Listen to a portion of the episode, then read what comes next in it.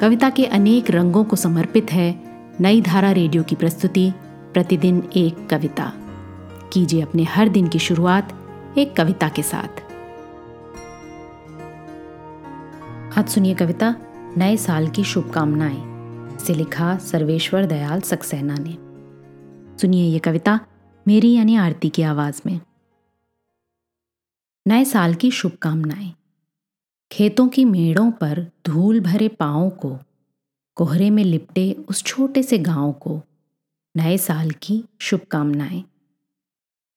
जाते के गीतों को, बैलों की चाल को, करघे के कोल्हू को, मछुओं के जाल को, नए साल की शुभकामनाएँ।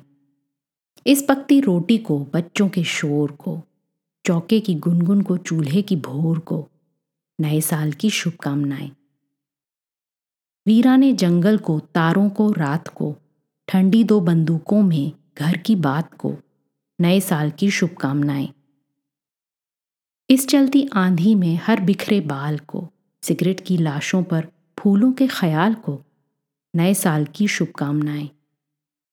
कोट के गुलाब और जूड़े के फूल को, हर नन्ही याद को, हर छोटी भूल को, नए साल की शुभकामनाएँ। उनको जिनने चुन चुन कर ग्रीटिंग कार्ड लिखे, उनको जो अपने गमले में चुपचाप दिखे, नए साल की शुभकामनाएँ। आज की कविता को आप पॉडकास्ट के शो नोट्स में पढ़ सकते हैं। आप जहाँ भी प्रतिदिन एक कविता सुन रहे हैं, वहाँ अपने कमेंट्स शेयर करना ना भूलें। अगर आप चाहते हैं कि नई धारा रेडियो की ये प्रस्तुति हर सुबह आपके व्हाट्सएप पर आ जाए तो हमें इस नंबर पर मैसेज भेजें। Seven four two eight seven seven five three seven six. कल एक और कविता के साथ फिर मिलेंगे।